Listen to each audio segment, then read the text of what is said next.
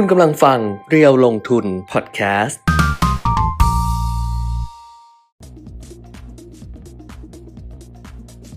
สวัสดีค่ะสวัสดีครับอัปเดตเทรนด์ลงทุนนะคะวันนี้วันอะไรวันนี้วันพุธที่15กุมภาพันธ์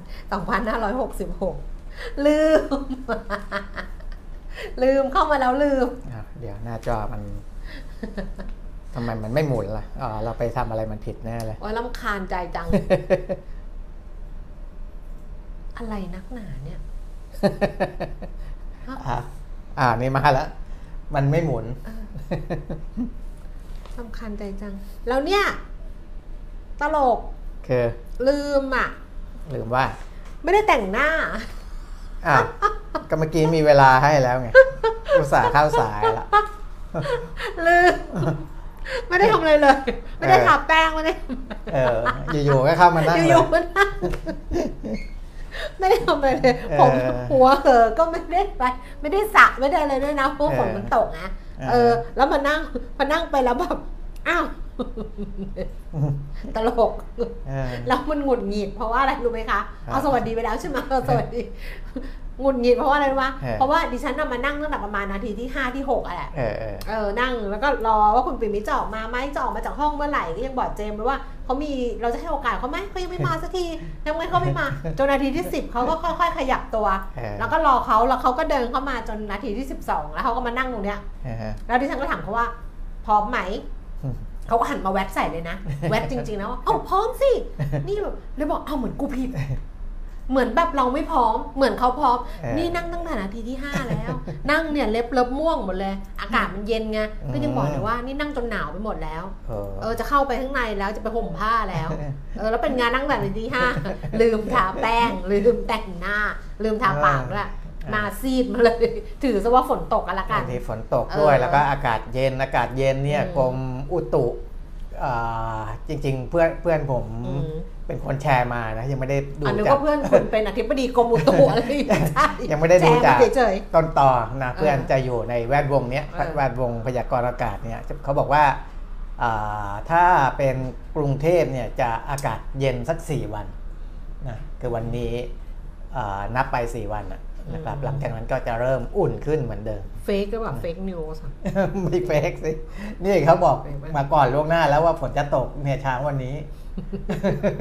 แล้วฝนก็ตกจริงแล้วตกเยอะด้วยไม่ใช่ตกเบาๆนะโอ๊ยจะบ้าตายผมเผ่าหน้าตาจบเลยดีกว่าแป๊บเดียวเดี๋ยวจบละเพราะว่าหน้าไม่ได้แต่งนี่นะแล้วคุณปิ่มมิตรไม่มาสักทีนะดิฉันก็นั่งรอปกติดิฉันก็ไม่เคยขนขวายทำแล้วนี่นั่งไขว่ห้างรองเท้าเราแตกกระโผยบอกว่าดิฉันก็ไม่เคยขนขวายจะดูนู่นดีนั่นนะวันนี้เห็นไม่มาสักทีอุตส่าห์ไปดูเงินเฟ้อว่าเงินเฟ้อสหรัฐเพราะว่าเราโปรยกันมา 2-3 วันแล้วว่าให้ดูตัวเลขเงินเฟ้อของสหรัฐวันที่14กุมภาพันธ์ที่จะออกมาว่ามันดีกว่าที่คาดมันแย่กว่าที่คาดหรืออะไรประกอบมันสูงกว่าที่คาดการไว้งั้นเดี๋ยวค่อยดูกันละกันไปดูข้อมูลก่อนเลยมั้ยได้ดูตลาดหุ้นก่อนละกันแล้วเดี๋ยวมาเป็นปัจจัยวันนี้คนเข้ามาช้าหรือว่าเขาเข้ามาเร็วแล้วเขาหายไปกันหมดหรือว่าเขาไม่ดูแล้วไงเขาแบบว่าหรือว่าเขายังรถติดอยู่ไงยังอยู่ในรถแล้วเขาก็เลยรู้สึกว่าชีวิตก็ไม่ไหวแล้วเหนื่อยกับรถติดใช่ต้องมาฟังเรื่องบ้าบอคอแตกอะไรอีกเพราะว่าอาจจะไม่ไหวแล้วหรือเมื่อวานฉลองวาเลนไทน์เพราะเมื่อวานนะรถติดมากไปแต่งหน้าก่อนทาปากก็ยังดีไปดูตลาดจริงๆเมื่อก่อนนะไม่ได้ตอนที่ใส่แมสอ่ะไม่ได้แต่งหน้านะก็แต่มันก็ใส่แมสไงแต่อันนี้มันคือแบบนี่มันคือไม่ได้ทำอะไรเลยอ่ะดูดิไม่เป็นไรหน้าสดนี่ไงสดเรียกว่าสดจริงๆไลฟ์ก็สดแปลว่าสดอยู่แล้วคือเมื่อเช้านี้ติดรถคุณเป็นมิตรออกมาเพราะฝนมันตกคือปกติถ้าเดินออกมาเองอ่ะแล้วจะคีปลุกหน่อยไงอาจจะต้องแบบมีอะไรบ้างเลยประมาณนี้นี่แบบขึ้นรถมาแล้วก็ไม่ได้อะไรก็เดินเข้าออฟฟิศมาก็เลยอย่างนี้ดาวโจนส์โอ้โหคำนี้แรงนะตามสภาพไงจัดตามสภาพอย่าไปคิดว่ามันเบาที่แสดงว่าอย่างนี้แหละตามสภาพถือเป็นคำรุนแรงคำหนึ่ง เกือบบูลลี่และอีกนิดนึง ดาวโจนส์เมื่อคืนค่ะลงไป 156.66 จุดนะคะ 0.46% Nasdaq ลดลงไป 68.0.57% แล้วก็ S&P 500 ลงไป 1.16 จุด 0.03% นะคะส่วนยุโรปค่ะลอนดอนฟุตซี่100เพิ่มขึ้น 6.25 จุด CAC 40 ตลาดหุ้นปารีสฝรั่งเศสเพิ่มขึ้น 5.22 จุดแล้วก็ดัชแฟรงก์เฟิร์ตเยอรมนีลดลง 16 จุดนะคะก็นิ่งๆนะสำหรับซีของยุโรปแต่ว่าทางสหรัฐเนี่ยทางนิวยอร์กที่ปรับตัวเพิ่มขึ้นลดลงเพราะว่า NASDAQ เพิ่มดาวโจนส์ลดอะไรอย่างเงี้ยก็ไม่ได้เยอะเท่าไหร่นะแต่ว่า NASDAQ เขาเพิ่มขึ้นเพราะว่าหุ้น Tesla นะครับซึ่งเป็นหุ้น Market Cap ใหญ่ที่เป็นตัวคำนวณแต่จริง NASDAQ เนี่ยพุ่งขึ้นค่อนข้างแรงนะ 7% กว่ารวมๆแล้วตั้งแต่ต้นเดือนมกรานะคุณแกหุ้น Tesla บวกไป100 กว่า%โอ้โหแบบมาแรงมากอีลอนมัสก์นี่เก่งจริงๆนะคือราคาที่ลงไปจนถึงต้นเดือนมกรานะครับหลังจากนั้นเนี่ยด้วยมนต์วิเศษนะครับอีลอนมัสก์บอกว่าใช้มนต์เดี๋ยวจะมีปรากฏการณ์ใหม่ของ Tesla เป็น EV เราจะเรียกว่าอะไรล่ะมิติใหม่ยุคใหม่อะไรก็ได้เป็นพาร์ท 3 ของเขานะเพราะว่าเขาทำมาพาร์ท 1 พาร์ท 2 แล้วนะเพราะฉะนั้นก็เวลาเขาทำแต่ละยุคเนี่ยมักจะสร้างความฮือฮาเสมอนะครับก็เลยทำให้หุ้น Tesla เนี่ยเป็นดาวเด่นเลยของต้นปีนี้บวกมา100 กว่า%แล้วก็เมื่อคืนทำให้ NASDAQ บวกได้ทั้งที่ดาวโจนส์ลดลงนะครับเดี๋ยวไปดูดัชนีอื่นๆก่อนแล้วเดี๋ยวค่อยมาพูดถึงเหตุผลอีกทีตอนที่เขาไลฟ์สดกันนะครับเขาก็มีแบบว่าแต่งหน้าไปด้วยก็ได้เนาะอ๋อมันไม่ใช่เราได้หรอไม่ได้เพราะว่าแป้งเราอะถ้าเรามาเนี่ยคนจะรู้เลยว่าเราเป็นคนยังไงเพราะว่าแป้งตลับเราอะก็ตลับละ200 กว่าบาทอะแล้วตอนเนี้ยไอ้ที่ปิดมันอะมันหักเราใช้ยางรัดใช้หนังกระติกรัดไว้ถ้าเราหยิบมาแล้วเราคนทุกคนก็จะรู้หมดว่าเรามีพฤติกรรมแบบคือแป้งก็ปิดไม่ได้ใช้หนังยางรัดลิปสติกก็เมื่อวานอย่างที่เล่าให้ฟังว่ามันหักก็หยิบมาติดใหม่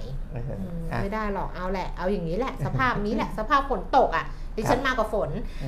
ตลาดหุ้นก็ไปกับฝนค่ะเพราะว่าเมื่อวานก็ลงเยอะนะคุณปิยมิตรแล้วก็ดัชนีใช่ไหมเมื่อวานลงนะแล้วก็ดัชนีราคาหุ้นก็ไปต่ำกว่า 1,650 จุดนะคะเช้านี้เนี่ยต่ำสุด 1,646 จุดเมื่อวานนี้ยังไม่ต่ำกว่าวันนี้เพราะว่าเช้านี้ก็สูงสุด 1,652 ต่ำสุด 1,646 นะคะแล้วก็ล่าสุดค่ะ 10:20 นาทีดัชนีราคาหุ้นนะคะก็เคลื่อนไหวอยู่ที่ระดับ 1,648.87 จุดค่ะปรับตัวลดลงไป 3.89 จุด 0.24% มูลค่าการซื้อขาย 48,400 ล้านบาทมูลค่าการซื้อขาย 48,400 ล้านบาทมันต้องไม่ใช่แล้วมันต้องมีบิ๊กหลอตอะไรเข้ามาถึงแม้ว่าจะมีหุ้นใหม่ก็จริงนะครับแต่ว่าหุ้นใหม่ก็เทรดไปประมาณ 2,000 ล้านนะไม่ได้ขนาดนั้นเพราะฉะนั้นมันวันนี้วันที่15ต้องไปดูบิ๊กหลอตลองไปเปิดดูลองไปเซิร์ชดูอาจจะต้องมีแล้วล่ะเพราะว่าเซ็ต50อ่ะ 42,000 ตอนนี้เซ็ตหลักอ่ะเกือบ 50,000 ล้านเซ็ต50เนี่ย985.06 จุดลงไป 1.02 จุดแล้วมูลค่าการซื้อขายคือ 42,000 ล้านปริมาณการซื้อขายเนี่ย 4,500 กว่าล้านหุ้นเซต100เนี่ย 44,000 ล้านเนี่ยมันอยู่ในเซต100เซต100นี่แหละอยู่ในเซต100ว่ามันเกิดอะไรขึ้นได้คุณปิยมิตรไปลองหาดูหรือว่าถ้าเกิดใครหาเจอแล้ว บอกมาว่าเช้านี้เกิดบิ๊กหลอตของอะไรขึ้นมันต้องมี มันไม่มีไม่ได้หรอกมันขนาดเนี้ยใช่แต่ว่ามันอันไหนเท่านั้นเองวันนี้ที่เท่าไหร่15 กุมภาพันธ์น่ะการทำรายการที่มีความพร้อม คืออยากรู้ว่ามันมีอะไรเกิดขึ้นมันยังไม่เข้ามาไงมันคือบิ๊กหลอตเนี่ยจริงๆมันรวบรวมกว่าจากข้อมูลจะเข้ามาเนี่ยมันต้องใช้เวลาแต่มันเมื่อก่อนเรามีโปรแกรมหนึ่งอะที่เราเลิกไปแล้วเพราะมันแพงอะอันนั้นอะมันเห็นบิ๊กหลอตเลย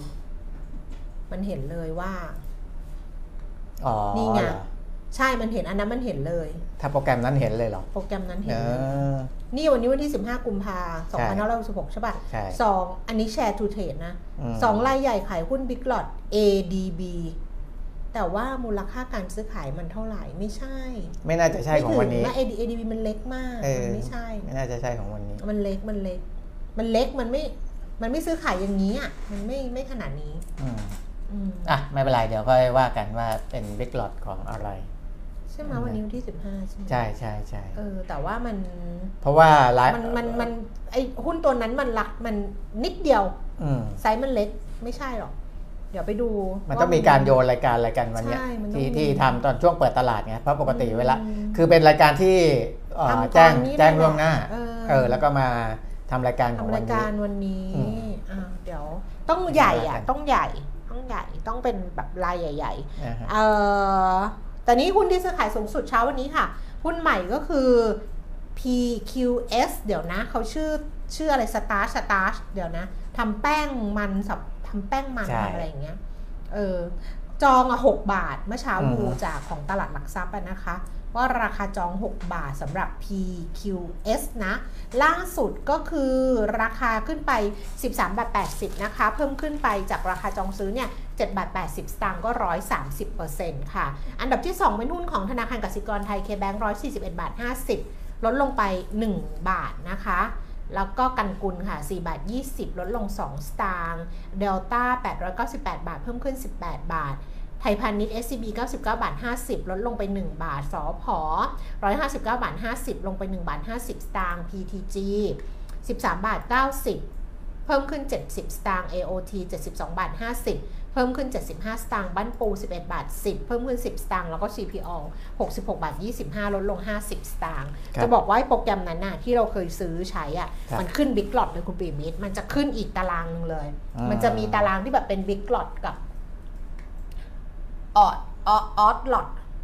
เขาเรียกออดล็อตก็คือตารางรายย่อยที่เป็นเศษหุ้นน่ะกับตัวที่เป็นบิ๊กล็อตอ่ะมันขึ้นเลยนะไอ้นั้นนะแต่เราใช้ไม่ไหวแล้วไงเนี่ยการเวลามันเปลี่ยนนะบิ๊กล็อตเดี๋ยวผมดูให้การเวลามันมีบิ๊กล็อตถ้าวันนี้นะวันนี้วันที่วันนี้ถูกดีแท็กทำรายการหรือเปล่าวันนี้ถ้าอันนี้เป็นรายการวันนี้น่าจะใช่นะถ้าใหญ่ๆอย่างเงี้ยคือ True กับ D-Tag นำรายการวันนี้หรือเปล่าเดี๋ยวไปดูในข่าวตลาดอีกทีนึงก็ได้มูลค่าน่าจะใช่น่าจะใช่นั่นเลยนะ True กับ D-Tag วันนี้น่าจะเป็นรายการที่เข้ามาแมทช์กันวันนี้นะครับถ้าดูจากเนี่ยเพราะว่ามันในสตรีมมิ่งเนี่ยมันจะเป็นแตกย่อยออกมาไงมันไม่ได้เป็นก้อนนะครับแต่ว่าเท่าที่ดูรวมทั้งหมดก็น่าจะเป็นเคสนี้แหละนะครับก็เข้าใจว่าเป็นเรื่องของครูกับ D-Tag นะครับที่นั่นเรียบร้อยก็ตัวเลขเข้ามาเพราะฉะนั้นเนี่ยเวลาดูสถิติข้อมูลเนี่ยมันก็จะทำให้ข้อมูลสถิติของตลาดหลักทรัพย์เนี่ยเพี้ยนไปได้เหมือนกันเขาจะต้องโน้ตไว้เนาะว่ามูลค่าการซื้อขายที่สูงที่สุดของประจำปีนี้อะไรเงี้ยมันอาจจะเกิดวันนี้แต่ว่ามันเกิดเพราะมันมีรายการพิเศษเข้ามานะเพราะว่านี่แค่ครึ่งชั่วโมงมันปาเข้าไป 50,000 ล้านแล้วนะเพราะฉะนั้นทั้งวันนี่มันต้องถล่มทลายอยู่แล้วนะครับแต่ว่ามันเป็นเคสที่ก็รู้อยู่แล้วเป็นเคสพิเศษอัตราแลกเปลี่ยนค่ะดอลลาร์บาทไปแล้ว34แล้ว34.7 สตางค์นะคะแข่งค่าสู่34.6 33.85 ค่ะแล้วก็อ่อนค่าสูตร 34.8 สตางค์ส่วนราคาทองคำนะคะ 1,852 เหรียญต่อออนซ์ราคาเช้าวันนี้ 29,750 29,850 แล้วก็ราคาน้ำมันค่ะอยู่ที่เบรนท์นะ85.23 เซนต์ลดลง35 เซนต์เวสเท็กซัส78.76 เซนต์ลดลง34 เซนต์ดูไบ83.52 เซนต์เพิ่มขึ้น36 เซนต์แต่ว่าราคาน้ำมันขายปลีกในบ้านเราเนี่ยมีผลเช้าวันนี้ก็คือราคาน้ำมันดีเซลที่ลดลงลิตรละ50 สตางค์นะคะก็ประกาศไว้ล่วงหน้าแล้วก็มามีผลในช่วงเช้าวันนี้ค่ะครับเดี๋ยวผมค่อยๆกลับไปย้อนแต่ละเรื่องอีกทีแล้วกันเพราะว่าอัปเดตเทรนด์ลงทุนจะต้องอธิบายด้วยนะคือเราคงไม่ได้จัดให้ข้อมูลอย่างเดียวนะครับก็ เอาตลาดหุ้นไทยก่อนละกันจะได้จบเพราะว่าเดี๋ยวของสหรัฐเนี่ยมันจะเชื่อมโยงไปถึงเรื่องของอัตราแลกเปลี่ยนอะไรของบ้านเราด้วยที่มันอ่อนมา34 บาทกว่าตอนนี้นะครับเอาให้หุ้นไทยให้จบก่อนนะหุ้นน้องใหม่นะครับซึ่งถือว่าโดดเด่นแหละเพราะว่าจดทะเบียนในตลาดหลักทรัพย์ใหญ่นะครับตัวนี้ตลาดหลักทรัพย์แห่งประเทศไทยแล้วก็มูลค่าการซื้อขายเนี่ยถ้าไม่นับเรื่องบิ๊กหลอดอะไรเนี่ยนะครับมูลค่าการซื้อขายโดดขึ้นมามากนะฮะ 2,500 กว่าล้านบาทแล้วตอนนี้นะครับจริงๆหลายคนก็อาจจะไม่ได้คิดว่าบริษัทนี้จะเข้ามาแล้วปังขนาดนี้นะเพราะว่าเขาธุรกิจเขาผลิตและจำหน่ายแป้งมันสำปะหลังนะแต่จริงแป้งมันสำปะหลังนี่ทำประโยชน์เยอะใช่ไหมเอาไปใช้งานได้เยอะยอดขายเขาก็คงสูงที่ทำไอ้เนี้ยที่ทำแป้งเปียกใช้แป้งมันใช่ด้วยเหรอสำปะหลังบ้างใครจำได้ไหมตอนเด็กๆอ่ะตอนเด็กๆเวลาที่ครูให้ทำงานแล้วแม่เราที่บ้านไม่ได้ซื้อกาวไม่มีเซเว่นเปิด24 ชั่วโมงอ่ะแล้วแบบไม่มีกาวว่าไม่มีกาวอ่ะแล้วก็ต้องไปเปียกเอาแป้งเปียกอ่ะใช้แป้งมันสำปะหลังนะเคยทำป่ะไม่แน่ใจเคยทำแต่ไม่รู้ว่าใช้แป้งนั้นหรือเปล่าไงใช่ไหมก็นี่ถามอยู่ไงถามอยู่ว่าเคยทำไหมนั่นแหละคือใช้แป้งมันสำปะหลังนะปี65อันเดียวกับที่ทำก๋วยเตี๋ยวราดหน้าป่ะก๋วยเตี๋ยวราดหน้าใช้แป้งมันสำปะหลังนั่นแหละใช้แป้งมันสำปะหลังนะครับที่โชว์พื้นความรู้โชว์พื้นความรู้ในวันที่น่าสนเขาทำมันแป้งมันสำปะหลังแล้วก็แป้งมันสำปะหลังดัดแปลอะไรพวกนี้นะครับก็มีแบรนด์ของตัวเองด้วยนะแล้วก็จัดจำหน่ายให้กับผู้ประกอบธุรกิจในอุตสาหกรรมอาหารต่างๆนะครับจริงๆกำไรเขาเมื่อเทียบกับรายได้เนี่ยค่อนข้างสูงนะครับอัตรากำไรค่อนข้างดีนะอัตรากำไรขั้นต้นเนี่ยถ้าปี64เดี๋ยวนะเพราะข้อมูลเขาปี65มันยังไม่ได้ประกาศก็คือปี64เนี่ยอัตรากำไรขั้นต้นเขาประมาณ 24.6% อัตรากำไรสุทธิเนี่ยสูงถึง 13.97% หรือประมาณ 14% นะครับเพราะฉะนั้นเนี่ยรายได้ 2,200 กว่าล้านก็จริงแต่กำไรเขาสูงถึง300กว่าล้านนะฮะนั้นก็น่าจะเป็นจุดเด่นของเขาแต่ว่าเวลาถ้าวิเคราะห์จริงๆเนี่ยต้องไปดูเพราะว่าสินค้าประเภทนี้อาจจะมีเรื่องของราคาที่มันผันผวนตามต้นทุนวัตถุดิบอะไรพวกนี้ได้นะครับอันนั้นก็ว่ากันอีกทีแต่ว่าดูจากราคาที่ปรับเพิ่มขึ้นมาแล้วเนี่ย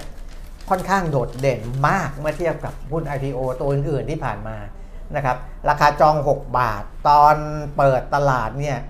โดดไปที่14 บาทคุณแก้ม6 บาทโดดไปที่14 บาทนั่นหมายความว่าเกิน 100% ขึ้นไปตั้งแต่ราคาเปิดตลาดแล้วนะครับแล้วก็ยังวิ่งต่อไปถึง15.50 บาทนะซึ่งเป็นราคาสูงสุดก่อนที่จะปรับลดลงมาต่ำสุด12 บาทก็คือบวก 100% พอดีนะครับตอนนี้บวกอยู่ 145% บวกไป8.80 บาทหรือว่ามาอยู่ที่14.80 บาทก็อันนี้ขยายความให้ฟังว่าหุ้นน้องใหม่วันนี้ที่แรงมากส่วนหนึ่งน่าจะเด่นเรื่องของ margin เขาค่อนข้างสูงเลยนะครับแล้วก็ได้เรื่องการเปิดเมืองด้วยแกมเพราะว่าของเขาเนี่ยส่งให้กับผู้ประกอบธุรกิจในอุตสาหกรรมอาหารแล้วอุตสาหกรรมอาหารก็น่าจะเติบโตได้ดีในยุคหลังโควิดนี่แหละนะครับยุคเปิดเมืองมันแค่ใส่ก๋วยเตี๋ยวร้านหน้าไหมมีคนตอบมาหรือเปล่าล่ะไม่มีใครตอบเลยมันควรกับตะหลังอ่ะไม่ใช่ใส่ก๋วยเตี๋ยวมันควรจะใช่นะเขาก็ใช้แป้งนี้ทั้งนั้นแล้วใส่ก๋วยเตี๋ยวร้านทั้งเอาไปอะไรนะแป้งเปียกอ่ะแป้งเปียกอ่ะที่เราทำตอนเด็กๆอ่ะแป้งเปียกมันใช่หรือเปล่านะผมไม่รู้ไม่แน่ใจเจมเคยทำแป้งเปียกไหมไม่เคยสมัยเคยไหมสมัยคุณบายทันไหมแป้งเปียกไม่มีใครทำแป้งเปียกแต่ว่าไอ้ที่ชุบแป้งทอดอะไรมันก็แป้งมันสำปะหลังนะเฮ้ยไม่ใช่เหรอแป้งอะไรไม่ใช่หรอเอาเราก็จะไปคุยเรื่องที่เราไม่รู้ทีก็นี่ไงก็เผื่อมีคนรู้เขาจะได้บอกได้เราก็ไม่รู้ทุกเรื่องหรอกแล้วเรื่องที่เราไม่รู้ว่ามากกว่าเรื่องที่เรารู้จะบอกให้แล้วเรื่องที่เรารู้ไม่จริงนะเรานึกว่าตัวเองรู้นะอีกเยอะเลยนี่ทำไบโอแก๊สด้วยค่ะทำไบโอแก๊สด้วยหมายถึงอันนี้ของสตาร์สเนี่ยเหรอ บ้าเขาก็รู้กว่าเราคนดูเขารู้หมดแหละเราอย่าไปพูดอะไรเยอะเลยคุณแก้มอ๋อแป้งเท้ายายม่อมแป้งมันฮ่องกงหนักและทั้งหนักละอ๋อเขาเอาระดมทุนไปเนี่ยเขาไปลงทุนก่อสร้างโรงไฟฟ้าไบโอแก๊สเพิ่มเติมไปบอกว่าเขาทำแป้งมันอะไรอย่างเงี้ยใช่ไหมเขาทำนี่คุณไม่แต่แป้งเลยชลิดาเนี่ยเขาครับแต่โรงไฟฟ้าเนี่ยไม่น่าจะเป็นธุรกิจที่สร้างรายได้ให้เขาเท่าไหร่นะช่างเขาเหอะปะนะก็มีบ้างแต่นิดหน่อยถือว่าอย่างกำลังก่อสร้างนี่2เมกะวัตต์มันนิดเดียวนะครับนิดเดียวไม่ค่อยมีนัยยะเท่าไหร่เอาว่าเรื่องแป้งมันนี่แหละตัวหลัก ตัวหลักเลยอันนั้นอ้าวมาที่ตลาดหุ้นนิวยอร์กนะครับอย่างที่บอกไปแล้วว่าดัชนี NASDAQ กับ S&P กับดาวโจนส์เนี่ยแยกคนละทางนะครับแต่ S&P เนี่ยมันเป็นมีทั้งดาวโจนส์แล้วก็ NASDAQ อยู่ในนั้น S&P ก็จะกลางๆนะแป้งทำร้านหน้าแป้งข้าวโพดโอ้ยความรู้สูงอ๋อนี่ไงบ้านนี้ใช้ร้านหน้าใช้แป้งเท้ายายม่อมโอ้แป้งเท้ายายม่อมยากละไม่ได้ทำอาหารด้วยอ้าวยากละก็ของสหรัฐเนี่ยเดี๋ยวจะพูดถึงเหตุผลเนี่ยคุณแก้มพูดไปเบื้องต้นแล้วนะครับอัตราเงินเฟ้อหรือว่าแต่ยังไม่ได้บอกตัวเลขนะดัชนี CPI เนี่ยออกมาต่ำกว่าเดือนธันวาคมของเดือนมกราแต่ว่าสูงกว่าที่คาดก็เลยทำให้ตลาดหุ้นเมื่อคืนนี้ของนิวยอร์กเนี่ยตอบสนองในทางลบนะครับแล้วก็ดัชนีดาวโจนส์ฟิวเจอร์สก็ติดลบต่อเนื่องไปอีก100กว่าจุดณตอนนี้นะครับอันนี้ให้เห็นดาวโจนส์ฟิวเจอร์สก่อนจะได้เข้าใจว่ามันน่าจะยังมีแรงในเชิงเนกาทีฟในเชิงของปัจจัยลบจากในเรื่องของการประกาศตัวเลขดัชนีราคาผู้บริโภคเมื่อคืนนี้นะครับที่บอกว่าสูงกว่าที่คาดเนี่ยเพราะว่าวันก่อนผมบอกไปแล้วคาดว่าจะออกมา 6.2% ของจริงออกมา 6.4 นะครับแต่ว่าเดือนธันวาคมเนี่ย 6.5เพราะฉะนั้นเนี่ยเวลาเราพูดถึงเราก็จะบอกว่าเดือนมกราคมอัตราเงินเฟ้อชะลอลงจากเดือนธันวาคม2565แต่สูงกว่าที่คาดนะครับเพราะฉะนั้นเนี่ยมันอยู่กึ่งๆตรงเนี้ยมันก็ไม่ได้เลวร้ายอะไรมากหรอกของแก้มนะมันเพียงแต่ว่ามันไม่ดีอย่างที่คิดนะครับแต่ว่าถามว่ามันจะเลวร้ายมากไหมถ้ามันเลวร้ายเนี่ยมันต้องสูงขึ้นจากเดือนธันวาคมคือต้องสูงกว่า 6.5แต่มันไม่ได้สูงกว่านะครับอันนั้นก็คือในเรื่องของเงินเฟ้อแต่ทีเนี้ยไอ้ตัวเนี้ยพอมันสูงกว่าที่คาดมันไปกระทบอะไรบ้างนะครับมันก็ไปกระทบเรื่องของผลตอบแทนในตลาดพันธบัตรของสหรัฐนะครับเพราะพอเงินเฟ้อสูงกว่าที่คาดเนี่ยไอ้การคาดการอัตราดอกเบี้ยที่จะปรับเพิ่มขึ้นมันก็สูงกว่าที่คาดด้วยนะครับจากที่คิดว่าปลายทางจะไปถึง 5%มันก็ไปถึง 5.25% อะไรประมาณนี้นะครับหรือถ้าพูดเป็นช่วงก็อาจจะพูดเป็นช่วงว่า 5.25 ถึง 5.50% ซึ่งมันก็ขยับขึ้นไปเพราะขยับขึ้นไปเนี่ยในตลาดตราสารหนี้ซึ่งผลตอบแทนของตลาดตราสารหนี้เนี่ยอิงกับอัตราดอกเบี้ยเป็นสำคัญนะครับมันก็ขยับขึ้นไปด้วยนะครับผลตอบแทนตลาดพันธบัตร10ปีนี่ขยับขึ้นมาสูงถึง 3.77% แล้วในขณะที่2ปีนี้พุ่งปรี๊ดขึ้นไปที่ 4.60% นะครับนั่นหมายความว่าถ้านักลงทุนพอร์ตใหญ่ๆที่เขาลงทุนทั้งตราสารทุนตราสารหนี้เนี่ยพอเห็นผลตอบแทนในตลาดตราสารหนี้สูงขนาดนี้คุณแก้ม2ปี 4.60% นะและในตลาดตราสารทุนยังมีความเสี่ยงอยู่เขาก็อาจจะแบ่งเงินไปในตลาดตราสารหนี้มากขึ้นนะครับที่บอกว่ามีการโยกเงินตลาดตราสารทุนไปตราสารหนี้อะไรพวกนี้นะมันก็จะทำให้ตลาดหุ้นเนี่ยอาจจะไม่ได้มีแรงส่งมากเท่าที่ควรในระยะนี้นะครับอันนี้ก็คือในฝั่งของตลาดหุ้นนิวยอร์กซึ่งเป็นตลาดใหญ่และชี้นำดัชนีของตลาดหุ้นทั่วโลกด้วยนะครับก็แต่ว่าของบ้านเราก็ถือว่าผ่านจุดนี้ไปสิ่งที่ของบ้านเราโดนกระทบก็คือว่าค่าเงินดอลลาร์ที่แข็งค่าขึ้นตามให้บาทอ่อนตามผลตอบแทนในตลาดพันธบัตรเนี่ยทำให้บาทเนี่ยเราอ่อนลงมาเกิน34 บาทใช่เช้านี้34กว่าๆ 34.07 บาทต่อดอลลาร์สหรัฐก็ถ้าเทียบกับสกุลอื่นล่ะคะถ้าเป็นเงินถ้าเป็น1สัปดาห์นะของเราเนี่ยอ่อนลงมาก่อนหน้านี้เกาหลีอ่อนมากกว่าเราจะเป็นเงินวงตอนนี้เราอ่อนไปทะลุเกาหลีแล้วเกาหลีแข็งกว่าเราไปแล้วนะครับของเราอ่อนไป1สัปดาห์เนี่ย 1.82% นะครับวอนเกาหลีอ่อนแค่ 1.45% นะก็เราพลิกกลับมาเป็นอ่อนที่สุดในเกือบอ่อนที่สุดในเอเชียนะครับเพราะว่ามีเงินของพม่าของอะไรพวกนี้ซึ่งมันเป็นสกุลอาจจะไม่ใช่สกุลหลักมากนักที่อ่อนกว่าเรานะครับถ้าพูดถึงสกุลหลักๆบาทเนี่ยอ่อนที่สุดละนะครับเทียบกับวอนอ่อนไป 1.45% 1 สัปดาห์นะเยน 1.16% ดอลลาร์ไต้หวันก็แค่ไม่ถึง 1% นะครับ 0.9% ใน1สัปดาห์เพราะฉะนั้นของเราอ่อนลงค่อนข้างเร็วนะครับค่อนข้างเร็วอันนี้ก็มาจากค่าดอลลาร์ที่แข็งค่าขึ้นนะครับแต่วันนี้มีคอมเมนต์นะของคุณไพบูลย์ นรินทรางกูลประธานเจ้าหน้าที่บริหารทิสโก้แล้วก็นายกสมาคมนักวิเคราะห์การลงทุนก็พูดถึงทิศทางของตลาดหุ้นเราแต่คุณปิมิตจะไปอื่นก่อนไม่เป็นไรไปว่าตรงนั้นเพราะว่าเมื่อกี้คุณปิมิตบอกว่าเพราะว่าหุ้นเราอ่ะก็ได้รับผลที่มันเกิดขึ้นจากอัตราเงินเฟ้อของสหรัฐซึ่งทำให้ดอลลาร์เนี่ยแข็งค่าขึ้นแล้วก็บาทก็อ่อนค่าลงแล้วก็อ่อนค่าลงมากแล้วมันของเรามันเป็นเรื่องฟันเฟ้อแหละนะถ้าเชื่อมโยงมาก็คือว่า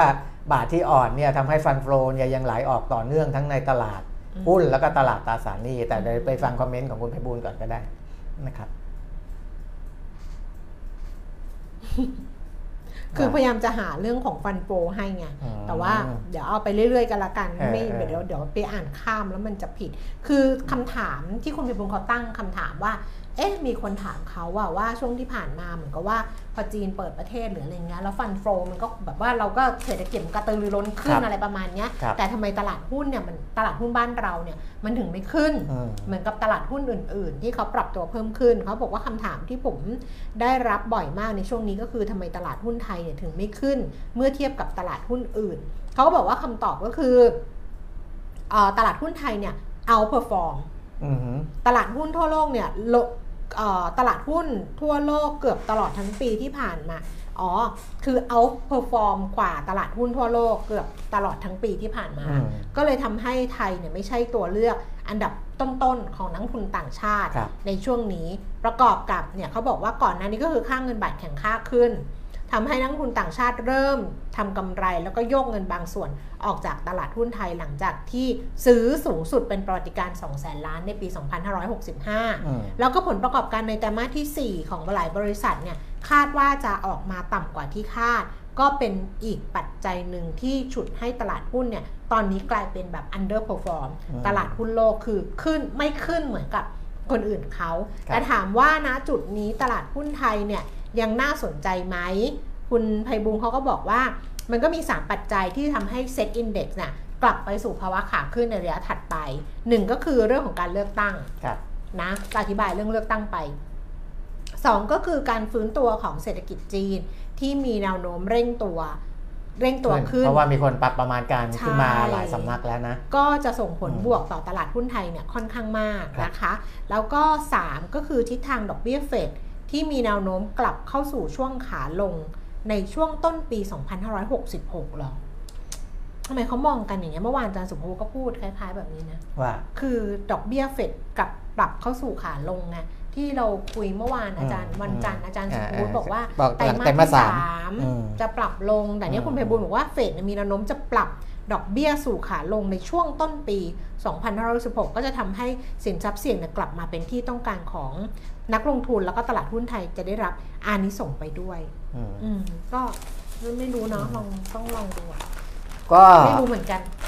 คือจริงๆแต่ถ้าดูจากตัวเลขเงินเฟ้อและจากมุมมองของสหรัฐเนี่ยอาจจะไม่ได้เป็นอย่างนั้นนะคุณแก้มในเรื่องของดอกเบี้ยที่ลดลงเพราะว่าเงินเฟ้อที่ก็ยังไม่ได้แบบสูงกว่าคาดเนี่ยถ้าไปดูไส้ในเนี่ยตัวที่มีน้ำหนักสูงก็คือที่พักอาศัยนะครับ ซึ่งที่พักอาศัยที่ราคาปรับตัวเพิ่มขึ้นเนี่ยมันสะท้อนว่ากำลังซื้อในตลาดสหรัฐเนี่ยยังคงสูงมากนะยังคงสูงมากเพราะว่าตลาดแรงงานของเขาค่อนข้างแข็งแรงนะครับก็ในหมวดที่พักอาศัยเนี่ยประมาณเกือบครึ่งหนึ่งของรายการที่ราคาเพิ่มขึ้นทั้งหมดเลยด้วยนะครับก็เท่าที่ดูแล้วนะถ้าตลาดแรงงานยังแข็งแกร่งอย่างนี้นะครับแล้วก็ดีมานด์ยังพุชได้อย่างนี้เนี่ยที่บอกว่าดอกเบี้ยจะลงในปี 2566 คือปีนี้เนี่ยน่าจะยากนะครับเพราะว่าดอทพลอตเนี่ยอาจจะมีการปรับขึ้นไปที่บอกว่า 5% ตอนนี้เป็นฐานนะคุณแก้ม 5.25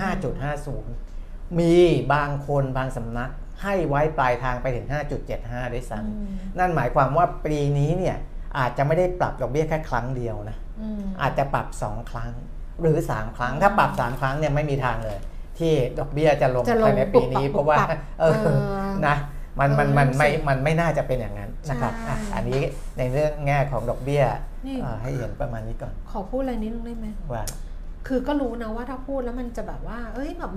มันพูดซ้ำๆมันไม่ดีอ่ะแต่ว่ามันก็ดูหน้าตัวเองก็ไม่สบายใจจริงๆนะว่ามันไม่ได้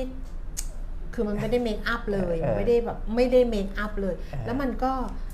หน้ามันก็ดำมันทำให้เราอ่ะอมทุกข์ไงยิ่งเราไม่มั่นใจเรารู้สึกว่าโหหน้าเราก็ยิ่งแบบเนี่ยจะบอกคุณปิ่นไม่พอเหอะแล้วคุณปิ่นไม่จัดคนเดียวมั้ยแต่รู้ว่าถ้าพูดไปมันก็จะแบบคนก็จะอาจจะรำคาญแล้วไงว่าย้ำคิดย้ำทำแต่อะไรรู้ไหม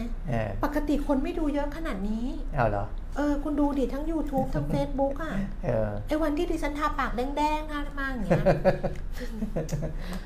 อ่ะกุ้มใจเลยเนี่ยแล้วก็คอมเมนต์เยอะไปหมดเลยนะคอมเมนต์แป้งเปียกก็มาเยอะแป้งเปียกตกลงทำจากอะไรเปียกทำจากแป้งมันผสมกับน้ำแป้งมันก็คือแป้งมันสำปะหลังนี่แหละแป้งมันสำปะหลังนี่แหละคุณตุ้มบอกว่าต้มน้ำให้เดือดค่ะแป้งมันไปใส่ค่ะผสมให้เข้ากัน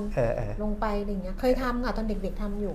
คุณอุดรบอกว่าแป้งเปียกคือแป้งมันผสมกับน้ำร้อนจริงเคยทำเพราะว่าตอนเด็กๆดิฉันพับถุงขายถุงเนี้ยค่ะถุงหนังสือพิมพ์อ่ะอย่างเงี้ยดิฉันพับถุงขายร้อยละ2 บาทป่ะเหมือน100 ละ 2 บาทแล้วมันใช้กาวไม่ได้อยู่แล้วไงเพราะว่ากาวมันก็เปลืองใช้แป้งเปียกไม่แล้วก็ถุงเนี้ยเป็นถุงอาหารด้วยนะเอาไปใส่อาหารเพราะฉะนั้นแป้งเปียกก็อาจจะปลอดภัยไม่ผิดแต่ใส่อาหารตั้งแต่ตอนหนังสือพิมพ์แล้วมันไม่ได้แล้วล่ะมันไม่ได้แล้วล่ะมันไม่ถูกแล้วแต่เข้าไปทำอะไรดิฉันก็ไม่รู้ดิฉันก็พับส่งไปขายอย่างเดียวสนุกคือได้ตังค์ด้วยสนุกด้วยพับถุงขายไงตอนเด็กๆอ่ะก็ใช้แป้งเปียกอ่ะแหละเพราะว่ากาวไม่ได้อยู่แล้วตอนเด็กๆแป้งเปียกหมดก็ใช้เม็ดข้าวผสมน้ำใช่เคยใช้บีเอาข้าวบีอย่างเงี้ยแต่ข้าวมันไม่ติดไงมันไม่ได้ติดเหมือนแบบมันก็ติดแหละถ้ามันแห้งๆแต่มันไม่ได้ขนาดนี้เนี่ยคุยกันเรื่องแบบนี้บ้างอ่ะนะก็ถ้าดู Fed Watch นะครับ CME Fed Watch คุณแก้มสวยจากภายในสวยจากภายในไม่ไหวนะคุณแม่ไม่ไหวนะ CME Fed Watch เนี่ยมองดอกเบี้ยสหรัฐจะทำจุดสูงสุดใหม่ที่ 5.50% นะครับ 5.50%ก็สูงกว่าช่วงต้นปีที่เฟดวอชออกมาแค่ 5.25% อันนี้เป็นจุดหนึ่งนะแต่ว่าพอเลยตรงนี้ไปเนี่ยปัจจัยเนี้ยก็จะลดความสำคัญลงนะครับก็จะไปสนใจเรื่องเศรษฐกิจถดถอยอีกนั่นแหละนะครับแต่เศรษฐกิจถดถอยเนี่ยเดี๋ยวต้องไปดูนะว่าการขึ้นดอกเบี้ยมันจะไปมีผลแต่ถ้ายังปล่อยให้เป็นไปอย่างนี้เนี่ยนะครับมันก็จะไปมีผลกับเงินเฟ้อเพราะว่าตัวที่ขายดีในสหรัฐเนี่ยไม่ใช่แค่ที่อยู่อาศัยรถยนต์มือหนึ่งก็ดีนะครับอันนี้คือหุ้น Tesla ทำไมเขาถึงบวกมาเพราะรถยนต์มือหนึ่งที่ใช้กันอยู่ตอนนี้นะครับที่ขายดีส่วนหนึ่งก็คือรถที่ EV นะมันก็เลยพ่วงไปถึงผู้ผลิตผู้ประกอบการอะไรพวกนั้นแหละนะครับแต่นี่ก็น่ากลัวอยู่นะถ้าเกิดมันเยอะไม่คือใจเป็นนึกถึงตอนแบบดูไอ้หนังอะWall Street 2อ่ะ Money Never Sleep อ่ะคือตอนนั้นมันเป็นวิกฤตซับไพรม์แต่วิกฤตซับไพรม์มันเริ่มต้นจากง่ายๆก่อนเลยคือวิกฤตที่มันเป็น mortgage loan อ่ะคือสินเชื่อกู้ซื้อบ้านซึ่งมันโตมากเพราะว่าราคาบ้านมันก็สูงใช่ไหมคนต้องการซื้อแล้วก็คนก็สร้างหนี้แล้วก็ซื้ออสังหาธุรกิจในหน้าอสังหาที่สหรัฐตอนนั้นคือแบบ รวยเลยนะคุณเปี่ยมมิตรคือแบบว่าขายดีมากขายดิบขายดีอะแล้วแต่ว่าการปล่อยกู้ก็คือปล่อยแบบฟองสบู่อะคือบ้าน100 นึงปล่อย150อะ150%แบบเป็นเอาไปอย่างอื่นด้วยมันก็เอาเงินไปทำอย่างอื่นประมาณเนี้ยนั่นแหละมันจะต้องระวังเหมือนกันส่วนญี่ปุ่น GDP ไตรมาส 4 ขยายตัว 0.6% นะครับดีกว่าไตรมาส 3 ที่ขยายตัว 1.1% แต่อันนี้เป็นตัวเลข annualized นะ annualized ซึ่งถ้าจะดูตัวเลข annual growth rate เนี่ยเดี๋ยวต้องเข้าไปดูในอีกด้านหนึ่งนะครับแต่เอาถือว่าเป็นตัวเลขการขยายตัวที่มีการท่องเที่ยวเข้ามาเป็นตัวกระตุ้นมาพอญี่ปุ่นเนี่ยก็ดูนักท่องเที่ยวไทยก็รู้อยู่แล้วนะครับนักท่องเที่ยวเข้าไปกระตุ้นโดยภาคท่องเที่ยวบริการเนี่ยมีสัดส่วนสูงถึง 60% ของ GDP นะครับก็ได้ตัวนั้นเข้าไปหนุนนักท่องเที่ยวไทยก็นักท่องเที่ยวที่มาไทยก็เยอะนะคะเยอะขึ้นนะคะเราก็เห็นครับเพราะน้องบอกว่าวันนั้นน้องที่รู้จักอ่ะเขาเช็คอินที่จอร์จแฟร์แล้วดิฉันก็บอกว่าพี่ไม่อยู่คอนโดไม่งั้นจะเดินไปหาเขาบอกว่าหนูออกมาละค่ะเพราะว่านักท่องเที่ยวจีนเยอะมากคือแบบแน่นหมดหนูอยู่ไม่ไหวหนูเลยแบบเพ่นออกมาก่อนแต่วันก่อนดิฉันไปเดินยังไม่มีเพราะว่าตลาดเขาเพิ่งเปิดดิฉันไปตอนยังไม่ใช่ช่วงแบบพามไทม์แต่ว่าตอนพามไทม์เนี่ยก็น่าจะเยอะอยู่เหมือนกันนักท่องเที่ยวนะคะแต่ทุกประเทศรวมทั้งญี่ปุ่นด้วยยังต้องเผชิญปัญหาในเรื่องของการส่งออกที่ชะลอตัวลงนะครับชะลอตัวลงถ้าดูannualของญี่ปุ่นเนี่ย 1.5% นะครับเติบโต 1.5 ชะลอลงจากช่วงไตรมาสเดียวกันของปีก่อนที่ 1.6% แต่ตัวเลขใหม่ยังไม่เข้ามานะครับ 1.5 เนี่ยเป็นไตรมาส 3 นะไตรมาส 4 ยังไม่เข้ามาของทั่วโลกประมาณนี้นะครับยังมีความกังวลอยู่ในเรื่องของภาวะเศรษฐกิจที่จะมีผลต่อการส่งออกของทั่วโลกนะครับถูกใช่ไหมพูดถูกใช่ไหมภาวะเศรษฐกิจที่มีผลต่อการส่งออกของทั่วโลกภาวะเศรษฐกิจโลกที่มีผลต่อการส่งออกของประเทศต่างๆทั่วโลกไงถูกแล้วไงประมาณนี้นะครับก็มีคุณเกริกพงษ์ค่ะมาใน YouTube บอกว่าหุ้น CRC Central Retail ใครๆก็เชียร์ทั้งที่ PE สูงมากอันนี้มันต้องไปดูว่าบางทีเนี่ยเขายอมรับ PE สูง คือโบรกเกอร์เขายอมรับ PE สูงได้ดิฉันไม่รู้ PE เขาเท่าไหร่นะเพราะว่าดิฉันไม่ได้ดูนะแต่ว่าวันนี้พอดีที่คุณเกริกพงษ์พูดแล้วดิฉันก็เปิดหนังสือพิมพ์มันมีคอลัมน์ในของกรุงเทพธุรกิจเขาก็เขียนเรื่องของ CRC เนี่ยบอกว่าราคาแกร่งส่วนตลาดส่วนกระแสประกาศงบด้วยอะไรเงี้ยคืออันเนี้ยเขาก็จะบอกอะค่ะว่าเป้าหมายของ CRC ในปี 2516 เนี่ยตั้งเป้าเติบโต 12-15% นะธุรกิจอาหารเนี่ยซึ่งมีสัดส่วน 39% ของยอดขายรวมก็จะโต 10-12% ธุรกิจที่เป็นฮาร์ดไลน์ซึ่งมียอดขาย 34% ของยอดขายรวมเนี่ยพวก Office Mate ไทย Power Buy ไทยวัสดุ B2S อะไรซึ่งเขาก็มีของเขาเนี่ยนะตั้งเป้ายอดขายโต 13-15% แล้วก็ธุรกิจแฟชั่นนะคะที่เป็นตัวห้างสรรพสินค้าตัวอะไรด้วยเนี่ยก็มียอดขาย 26% ของยอดขายรวมเนี่ยตั้งเป้าโต 14-16% ที่จะบอกก็คือว่าบางทีเรารู้สึกว่าเฮ้ยทำไมเขาเชียร์ทั้งที่เหมือนกับ PE มันแพง PE มันสูงไม่ใช่แพงต้องพูดว่าสูงเพราะว่าแพงเนี่ยก็คือแพงสูงเนี่ยอาจจะไม่แพงใช่แล้วแต่มุมมองใช่มันแล้วแต่ว่าสูงอาจจะไม่แพงสำหรับเขาเพราะว่ามันมีโอกาสที่การเติบโตเขาว่ามันจะไล่ทันใช่ไหมมันจะไล่ทันแล้วมันจะทำให้PE ในอนาคตอ่ะมันอาจจะลดลงหรืออะไรประมาณเนี้ยค่ะเพราะนั้นมันก็แล้วแต่ว่าเขาจะมองจากมุมไหนมันไม่ได้หมายความว่ามันจะ PE สูงแล้วมันจะแพงเสมอไปแต่บางตัว PE สูงมันก็แพงไงมันก็แล้วแต่ว่าอนาคตการเติบโตเขาสูงขนาดนั้นไหมใช่การเติบโตเขาจะทันไหมเขาจะสูงไหมเขาจะตามทันมาอะไรประมาณแต่ถ้าดูการเคลื่อนไหวของราคาหุ้น CRC เนี่ยคุณแก้มก่อนหน้านี้มันก็ไม่ได้โดดเด่นอะไรนะไม่ได้โดดเด่นเขาบอกมาทำ all time high ช่วงปีต้นปีนี้เขาเพิ่งมาเพราะว่า เขามาพร้อมกับกระแสเปิดประเทศนี่แหละนะครับเพราะว่าธุรกิจเขาหลายตัวเนี่ยหรือว่าส่วนใหญ่ด้วยที่เป็นรายได้หลักของเขาเนี่ยมาพร้อมกับการเปิดประเทศเปิดนั่นเปิดนี่เพราะนั้นมันก็จะมาโดดเด่นเอาช่วงตั้งแต่ปลายปีที่แล้วนะครับที่เริ่มเปิดประเทศอย่างจริงๆจังๆนะครับทำให้120วันเนี่ยราคาบวกไปประมาณ 17% ก็คือ4เดือนนะครับที่ผ่านมาบวกไปประมาณ 17% PE ก็ขึ้นไป 43.5 เท่านะซึ่งถามว่าสูงไหมสูงนะครับเพราะว่ามันไม่ได้สูงเฉพาะ PE อย่างเดียวนะคุณแก้ม Price per book เขาปาเข้าไป4เท่ากว่าแล้วนะครับนั่นหมายความว่า Price per book เนี่ยค่อนข้างจะสูงทีเดียวราคาเมื่อเทียบกับมูลค่าทางบัญชีเนี่ยค่อนข้างที่จะสูงนะแต่ว่าก็ขึ้นอยู่กับมุมมองของคนว่า PE สูงขนาดนี้ Price per book สูงขนาดนี้เนี่ยแสดงว่าคาดหวังว่าบริษัทนี้เนี่ยการเติบโตจะสูงมากในปีนี้ใช่ไหมก็ต้องรอดูผลการดำเนินงานไตรมาสแรกที่จะออกมาก่อนว่าเพราะว่าอันเนี้ยราคาหุ้นมาตั้งแต่ไตรมาสสุดท้ายของปีที่แล้วเพราะฉะนั้นเนี่ยไอเนี้ยเดี๋ยวผลการดำเนินงานในช่วงที่ราคาหุ้นมันขึ้นมาเนี่ยจะสะท้อนออกมาในการประกาศแล้วลองดูว่าเมื่อดูเทียบกับอีก3ไตรมาสที่เหลือแล้วมันจะดีอย่างนั้นจริงไหมนะครับแต่ว่าจะบอกอย่างนึงนะพูดได้ไหมอ่ะได้ว่าพูดได้แล้วกันเนาะคือครับมันก็เป็นแบบบางทีเรื่องของการวิเคราะห์ของนักวิเคราะห์อ่ะนักวิเคราะห์เขาจะมีหุ้นที่เขาแบบชอบเขาจะมีหุ้นในดวงใจเขาว่าแล้วเขาตามอ่ะแล้วเขาชอบเขาก็จะมองมันดีนึกออกไหมเขาจะมองมันดีแล้วก็ถ้ามันไม่ราคามันไม่ไปแบบเป้าที่เขานั่นเขาก็จะต้องหามุมที่แบบเพราะเขาชอบด้วยอ่ะจริงๆนะเราคุยกับหลายๆคนเราก็จะรู้สึกว่าเฮ้ยบางทีมันอะไรอย่างเงี้ยเพราะฉะนั้นเนี่ยสำหรับนักลงทุนเองการใช้บทวิเคราะห์อย่างชาญฉลาดนะคะมันก็จะต้องมีเหมือนกันว่าเอ๊ะมันยังเพราะว่ามันมีความชอบแฝง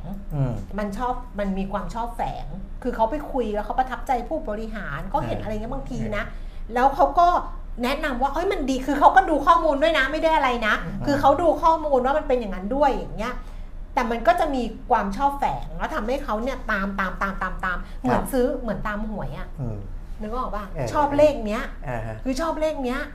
มันชอบแล้วมันก็ตามไงความน่าจะเป็นเว้ยมันอะไรเงี้ยตามเพื่อให้มันไปถึงจุดนั้นแต่ถามว่ามันจะไปถึงจุดนั้นได้ไหมมันต้องใช้ปัจจัยพื้นฐานเข้าไปว่าเพราะว่าสุดท้ายถ้ามันไปไม่ถึงหรือมันมีการเปลี่ยนแปลงจริงนะนักวิเคราะห์เขาก็สามารถที่จะเปลี่ยนคำแนะนำได้อยู่แล้วบอกแบบนี้กันนะแต่ว่าหุ้นที่มีนักวิเคราะห์ cover เนี่ยผู้ลงทุนสามารถไปดูได้จากเซตเทรดหรืออะไรอยู่แล้วดูคอนเซนซัสที่แบบว่าเทียบกันว่าเขาให้เนี่ยมันมีสูงเด่นเป็นพิเศษไหมหรือว่าอะไรนะครับแต่ดูเท่าที่ผมดูเนี่ยหลายๆโบรกเกอร์ที่ cover ก็ให้ราคาที่ตอนนี้เท่าไหร่แล้วไม่รู้แต่ราคากลางๆครับเป้าหมายก็จะอยู่ประมาณแถวๆ50 บาทนะจะอยู่ค่ากลางจะอยู่ตรงนั้นนะครับแต่ว่าก็เขาให้ค่า PE กันอยู่เนี่ยถ้าต่ำสุดจะอยู่ที่28 เท่าแล้วกัน28 เท่าโดยประมาณนะครับแต่สูงสุดเนี่ยจะเห็นว่ามันต่างกันมากคุณแก้มสูงสุดเขาให้ PE ไปถึง47 เท่า เพราะฉะนั้นเนี่ยไม่ต้องแปลกใจเลยว่าราคาเป้าหมายเนี่ยมันจะต่างกันแบบสุดลิ่มเลยเพราะว่าคือแม้จะคาดการตัวเลขกำไรต่อหุ้นใกล้เคียงกันแต่ราคาเป้าหมายก็จะต่างกันเพราะว่าคนหนึ่งให้ PE 47 เท่าอีกคนหนึ่งให้ PE 28 เท่า 27-28 เท่าอย่างเงี้ยมันต่างกันเยอะนะครับก็แล้วแต่อันเนี้ยเขาก็ให้เป็นทางเลือกของคุณในฐานะผู้ลงทุนว่าคุณจะเชื่อใครหรือจะเชื่อตัวเองหรือจะอะไรก็อันนี้เราที่เราคุยให้ฟังเนี่ยเราก็คุยบนพื้นฐานของข้อมูลของการวิเคราะห์อะไรอย่างนี้แล้วก็พูดจากประสบการณ์ว่าอ๋อเราคุยกับนักวิเคราะห์บางทีมันก็จะมีอะไรแบบเนี้ยที่แบบเขาชอบอะไรเงี้ยไม่งั้นมันจะมีแบบว่าเป็นหุ้นในดวงใจมันมีหุ้นในดวงใจนักวิเคราะห์นะหุ้นในดวงใจนักวิเคราะห์ใช่ที่เขาตามเพราะว่าเขาชอบหุ้นที่นักวิเคราะห์ ไม่ชอบให้ค่าสูงกว่ามาตรฐานทั่วไปใช่เขามีงานมันมีจริงๆเขาจะให้ค่า PE สูงเขาแอดเข้าไปว่าเฮ้ยมันอะไรอย่างเงี้ยเพราะว่าเขาคุยมาเขาอาจจะมีข้อมูลอะไรของเขาที่แบบอะไรอย่างงี้แหละที่เขา Exclusive มาแหละเราก็ไม่รู้หรอกอย่างเงี้ยแต่ว่าถามว่าเรื่องแบบนี้มันมีไหมมันมีครับแค่นั้นแหละจะบอกว่ามันมีเพราะฉะนั้นเราใช้แล้วเราก็ต้องรู้ว่าอ๋อมันมีแบบนี้นะแบบนี้นะแบบนี้นะเราจะได้แบบใช้งานมันได้ถูกต้องแค่นั้นเองก็พูดไว้เขาไม่โกรธหรอกเนาะไม่ได้พูดอะไรเสียหายกับนักวิเคราะห์ไม่ได้พูดอะไรเสียหายนี่นักวิเคราะห์บางคนเชื่อหุ้นตัวเดิมๆเพราะเขาบอกแล้วไงคะว่าเขามีแบบความชอบแฝงเขาไม่ได้มีประโยชน์อะไรนะคือบางทีเขาก็ไม่ได้มีแบบอย่าไปพูดว่าเขามีผลประโยชน์คือเขาไปคุยอ่ะบางคนไปคุยกับผู้บริหารมาแล้วแบบมันใช่เว้ยมันทัชมากเลยคนนี้มันแบบเราก็ดูข้อมูลดูอะไรอย่างเงี้ยเฮ้ยมันต้องแบบมันไปแน่มันอะไรประมาณนี้เขาก็มาบอกนักลงทุนนั่นแหละเพียงแต่ว่ามันหลายปัจจัยเพราะว่านักวิเคราะห์แต่ละคนก็มีประสบการณ์กับแต่ละธุรกิจไม่เท่ากันถึงแม้ว่าแต่ละโบรกเกอร์เนี่ยพยายามจะจัดสรรว่าคนนี้ในเซกเตอร์พวกนี้คือไม่ได้ให้ดูทั้งตลาดนะเพราะว่าถ้าดูทั้งตลาดเนี่ยมันจะกระจายมากเกินไปเขาก็จะให้ดูว่าเอาคุณเอาไปสัก 2-3 เซกเตอร์เพื่อที่ว่าคุณจะได้ทำความเข้าใจคุ้นชินกับ3เซกเตอร์นั้นจริงๆจังๆอะไรอย่างเงี้ยนะครับแต่ถึงแบ่งอย่างนี้แล้วก็ตามคุณแก้มประสบการณ์ของแต่ละคนเนี่ยใช่การทำงานมาหรือการรับรู้ครอบครัวหรืออะไรมันไม่เหมือนกันบางคนเขาอาจจะรู้จักธุรกิจนั้นดีกว่านักวิเคราะห์คนอื่นที่ cover sector เดียวกันแต่ตัวเขาอ่ะบังเอิญเขาไปทำอะไรอยู่ในใกล้ตรงนั้นเขาก็จะมีอะไรอีกนิดหนึ่งที่เหนือกว่าคนอื่นแล้วก็จะแอดเข้ามาในตัวบทวิเคราะห์ก็ถามว่ามีนักวิเคราะห์ที่เขาไม่ชอบหุ้นตัวนี้เลยไหมมีเขาว่าไม่ชอบเลยดิฉันก็เคยรู้จักที่เป็นเฮดเลยนะของนักวิเคราะห์คือเขาไปเจอผู้บริหารแล้วเขาบอกเขากลับมาเล่าดิฉันฟังว่าแม่โกหกพี่หมดเลยคือแบบว่าคือไม่ครับเขาด้วยประสบการณ์เขาอาจจะทำให้เขาจับผิดได้ใช่เขาบอกให้ข้อมูลนี่แบบไอ้นี่เลยอ่ะแบบไปคนละทางเลยมันไม่ใช่อะไรอย่างเงี้ยเขาพี่ไม่แตะเลยตัวเนี้ยพี่ไม่เอาเลยแบบเนี้ยคือแบบแต่อย่าถามดิฉันว่าตัวไหนเพราะอะไรรู้ป่ะเพราะอะไรรู้ป่ะเพราะนักวิเคราะห์เกษียณไปแล้วไม่ใช่อย่าถามดิฉันว่าตัวไหนเพราะดิฉันจำไม่ได้จำไม่ได้จริงๆจำแค่สตอรี่ได้เรื่องราวได้เรื่องนี้แต่จำไม่ได้ว่าหุ้นอะไรเอาดิฉันไปลากทรมานทรกรรมเพื่อเค้นคอให้บอกว่าบอกมันก็ไม่อยู่ในความทรงจำดิฉันแล้วจำไม่ได้เลยว่าคืออะไรเพราะฉะนั้นจบการนำเสนอแต่เพียงเท่านี้สิ่งที่เดี๋ยวเรารอดูจะบอกอะไรบ้างเขาฟังอัปเดตเทรนด์ลงทุนก็เพราะอย่างนี้ด้วยเนาะมันก็เรื่องอะไรแบบว่านะมันเป็นประโยชน์นะคะมันดีนะรออะไรเดี๋ยวรอดู GDP ของบ้านเราอีกทีหนึ่งนะครับว่าไตรมาสสุดท้ายออกมายังไงซึ่งเท่าไหร่นะเขาคาดกันไว้ 2.6% ไตรมาสสุดท้ายนะครับถามอะไรที่เป็นประโยชน์กว่านี้พรุ่งนี้จะไม่อยู่จะอยู่ไหมจะจัดมาคนเดียวไหมไม่น่าจัดนะขอเคลียร์งานหน่อยพรุ่งนี้ถือโอกาสเลยเอาบอกเจมเลยขึ้นจอเลยขึ้นตั้งแต่วันนี้เลยขึ้นตั้งแต่วันนี้เลยว่าพรุ่งนี้งดไลฟ์1 วันเพื่อให้เราทุกคนไปทำงานและเคลียร์ชีวิตส่วนตัวที่จะต้องทำอะไรอีกหลายอย่างนะคะเพราะฉะนั้นพรุ่งนี้ไม่เจอกัน1 วันเดี๋ยวกลับมาเจอกันวันศุกร์สุดสัปดาห์วันศุกร์วันพรุ่งนี้หวยออกคุณก็ไปลุ้นหวยลุ้นหุ้นกันก็แล้วกันนะกลับมาเจอกันวันศุกร์นะคะวันนี้เรา2 คนลาแล้วสวัสดีค่ะสวัสดีครับ